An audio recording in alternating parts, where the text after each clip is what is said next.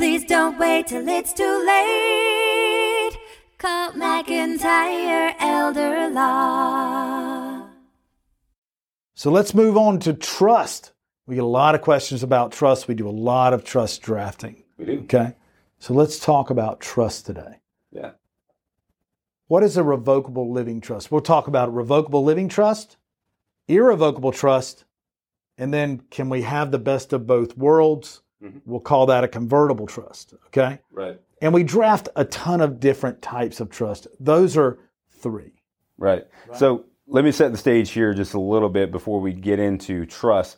A goal that we have, again, is not for you to give up control, okay? Because if I just gave my house to a child, I have no recourse. Whereas if I name somebody as power of attorney, they might have the power to act on my behalf, but there's recourse there. They have a fiduciary duty, okay? And remember that when we start talking about trustees, okay? But the question is, what is a revocable living trust? Well, what is a trust in general? A trust is a pot where you can put anything that you own. So think of it as you're creating this legal entity, this pot, and it can hold anything that you own. And anything that you own that's in that pot avoids probate. That means that it passes immediately to a loved one, whoever you name as a beneficiary. Now, you know, people are confused about the interplay between a trust and a will. A will can leave things to a trust as an heir, okay? But other than that, the will and the trust are totally separate and apart. The trust controls only what's in it and the or what's being left to it. And the trust can have terms of distribution just like a will. So if I want to leave, you know, 80% of my uh, trust estate to, you know, Bob, I can do that. If I want to leave 20% to Sally, I can do that, right? Just like you can in a will. So in a revocable living trust, that's a trust that I set up where I am the creator of the trust, also known as a grantor, settlor, and I have total power and dominion over the trust and its assets, right? So think of creating a company and I founded it, I'm the president and CEO. I control the thing, right? Same thing with a revocable trust. I can take things out, put things in as I wish, I can change it, and I have total power over it. So that's a revocable living trust. And the trust, things that are in the trust and a revocable living trust, they do not go through probate, correct? Right. Pass immediately to a loved one upon your death. Okay.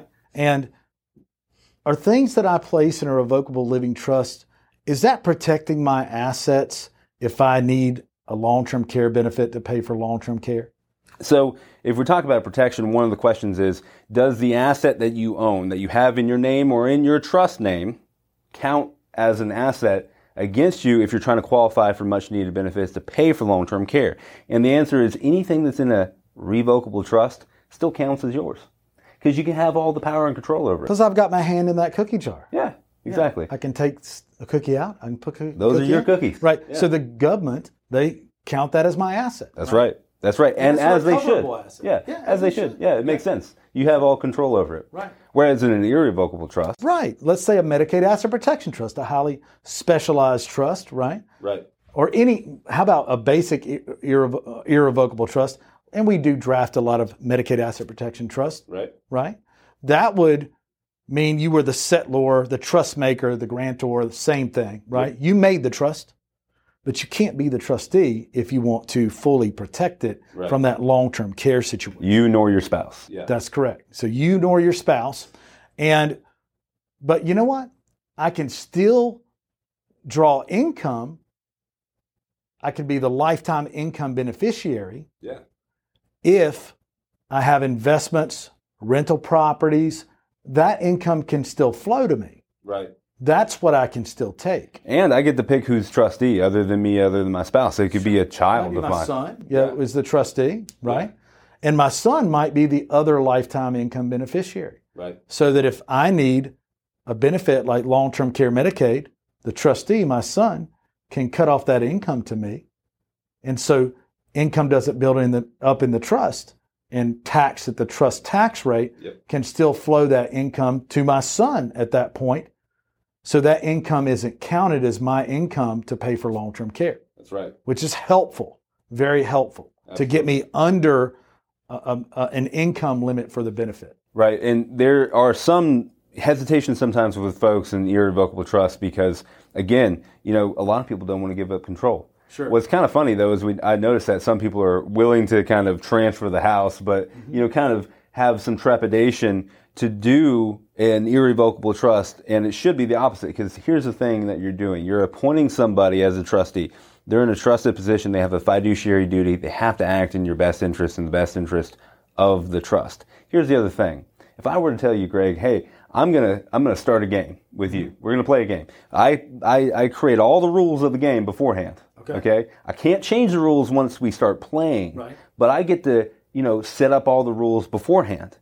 How much control over that game do I have? Well, I have I have the ultimate control Right. because I set the rules of the game, That's right. and the only thing the trustee does is has to abide by my rules. Right. They cannot go outside of those rules. Right. They have a legal fiduciary duty preventing them from going outside those Right. rules. And despite you know that that that protection, that measure of control you still might have in an irrevocable trust, it might not be time for everyone to have an irrevocable trust in place. And sometimes, even though it may be time, folks don't want to give up that control, right? No matter how much uh, you know information we can give them, no matter how much um, you know solace we can bring with respect to how it works, sometimes they don't want to give up control. So, you know, is there a middle ground that we can reach here for folks? I think so. What if I had a, what if I could start off with a revocable living trust, Uh-huh. and then anytime I wanted to, flip a switch to make that trust irrevocable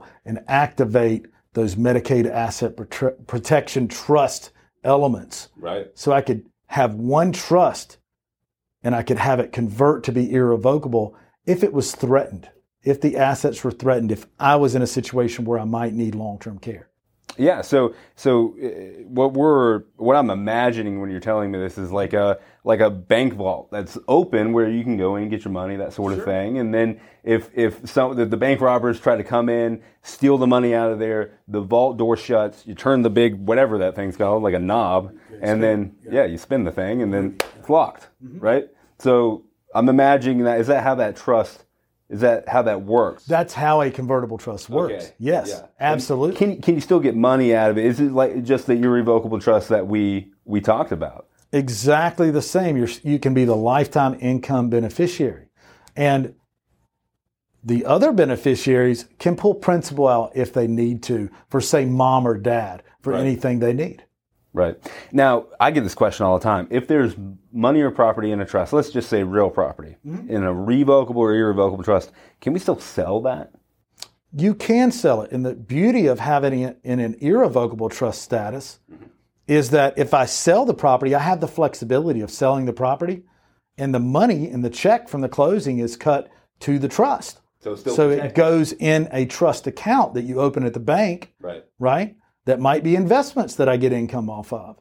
So I, that money is does not become unprotected when it's converted from real property to cash. Perfect. Right. So wonderful planning tools. Trust avoid probate. They can be used to protect assets to avoid long-term care claims and are great in long-term care planning as well as tax planning, Right. Right? Uh, increasing the taxable exemption of the estate and death tax, Right. um, you know, Deferring tax. Deferring tax. There's many really cool things that you can do with a trust. You can really write your own story well beyond your death, even. Right. right? I would like to offer a free consult to sit down with an attorney and review your estate plan and talk about what tools and estate planning would be right for you. You can take advantage of that free consult by going to mcelderlaw.com. That's M as in Mike, C as in Charlie, elderlaw.com, or calling 1 888 999 6600. And thank you so much for joining us today.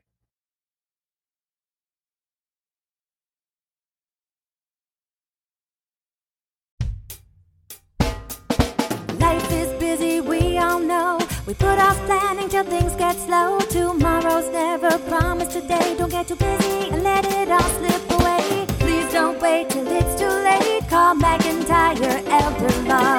Foundational planning or more complex. We can help when you're perplexed. If a loved one needs long term care, we can help avoid some of the scare. Please don't wait till it's too late. Call McIntyre Elder Law.